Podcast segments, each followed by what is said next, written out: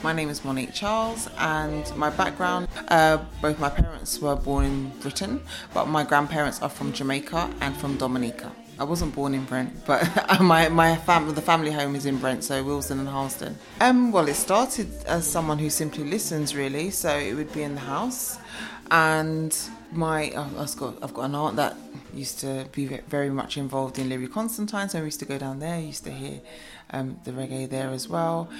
Yeah, just listening to it in the house, and then as I got older, I became quite interested in, I suppose, bashment or dancehall, as it were, um, at my mum's house or at my nan's house, I should say, because that's the family house. Everyone would be there, um, and it would be played. We'd probably do little dances to it, me and my cousins, and that's my first memories of it. Um, if there were functions, christenings, um, communions, sofas would be moved out, speakers would be moved in. We'd be in the kids' room, or the designated kids slash coach room upstairs, more than likely. Um, and you'd hear the bass line coming from upstairs or coming coming upstairs. Um, and if we ever snuck out to go downstairs, it was just dark. yeah, I'm not one of these kind of people that have favourites, um, but I do like. I suppose moving a bit bit more forward. I like the bookshelf rhythm, so that's like 90, was that 98, I think, 98, 99. I really like all that kind of versioning thing where you got the rhythm track and then you got all these different interpretations over it. Yeah, so when I was teenage, um, secondary school, I really, really did like my bashment and dancehall then, so yeah. The first record I bought, it wasn't reggae though and I suppose it was a cassette.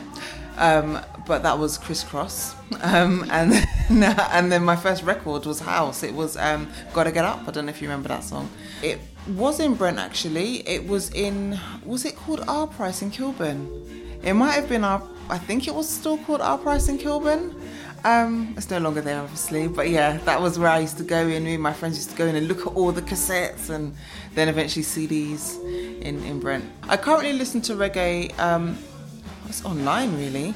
Um, as I research music, that's my thing. So I tend to source what I can online, um, and occasionally internet radio. Um, but yeah, if I if I'm looking for old tracks, especially if I want to cite a particular track or put a link to a particular track in something I'm writing about, YouTube, Spotify, trying to find it. So those are the kind of places I go. Um, this is I suppose part of my research. So my research was on grime music, but then as you unpack it, um, sonic sonically and um, culturally, reggae's had a massive influence. So um, if we think of it sonically, the the predominance of bass, the bass line, um, can be found through different genres. I mean, dubstep has got the word dub in it for a start. Um, Grime's got heavy bass lines. Um, uh, drum and bass and jungle, I suppose they kind of overlap, but jungle for the most part is kind of a reinterpretation of um, or electronic music reinterpretation of um, or reggae or dance or bashment. Um, Lovers Rock obviously is a British interpretation influenced by American kind of soul vocals and you know all this stuff I'm sure. So yeah, there's lots of um, that sort of thing. And then culturally, um, you know, because it was, I don't know if you want to say subversive, or it was kind of kept on the margins by the mainstream, you have the shebeens, um, you know, illegal rave culture, you have, you know, the rewind, um, you have, um, grime was really good for it when it comes to the version and the idea of you have a rhythm track and then you have different people doing things over it. That is that comes from reggae. Um, so yeah there's lots of kind of different practices and, and things. Um, I'm actually writing something at the moment about sound system sensibilities, which are unique to reggae and what other genres of music have borrowed from. It has been, especially in the past, very flamboyant.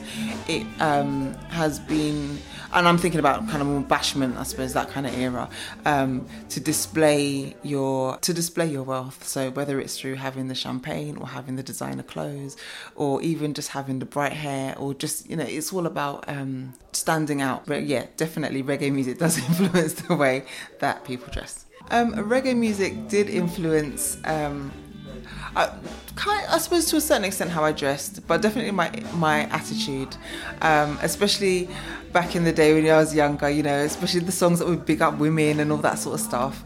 Um, so it did. It, it, it, was empowering. I did feel empowered. Um, and sometimes um, there were comedic ones as well, maybe politically incorrect now, but some of them were comedic. Um, so it would make me want to laugh, or oh my gosh, I can't believe they said that. Um, in fact, one I remember when I was in the 80s, Red Dragon, Buduf, Baf, Kukung Kung, these things are not politically correct at all, but not politically correct at all, but were enjoyable for me at that age, I suppose, as a young child, because of the sounds, not fully understanding it, but then I suppose as I got older, it's oh my gosh, that's what he said. I think it did influence the youth dialect um, because, well, the reggae did, but also, I suppose, Jamaican music and culture more broadly. So if we look at um, language now, we're in 2019. Um, children from any, or young people from any nationality will say um, wagwan and, and use various slogans. So even if people weren't necessarily familiar with the reggae, the wider um, Jamaican culture and the the currency that uh, I suppose Jamaican patois has has kind of filtered out into youth culture. Brent has a rich history. It does have a, a role in bringing people together.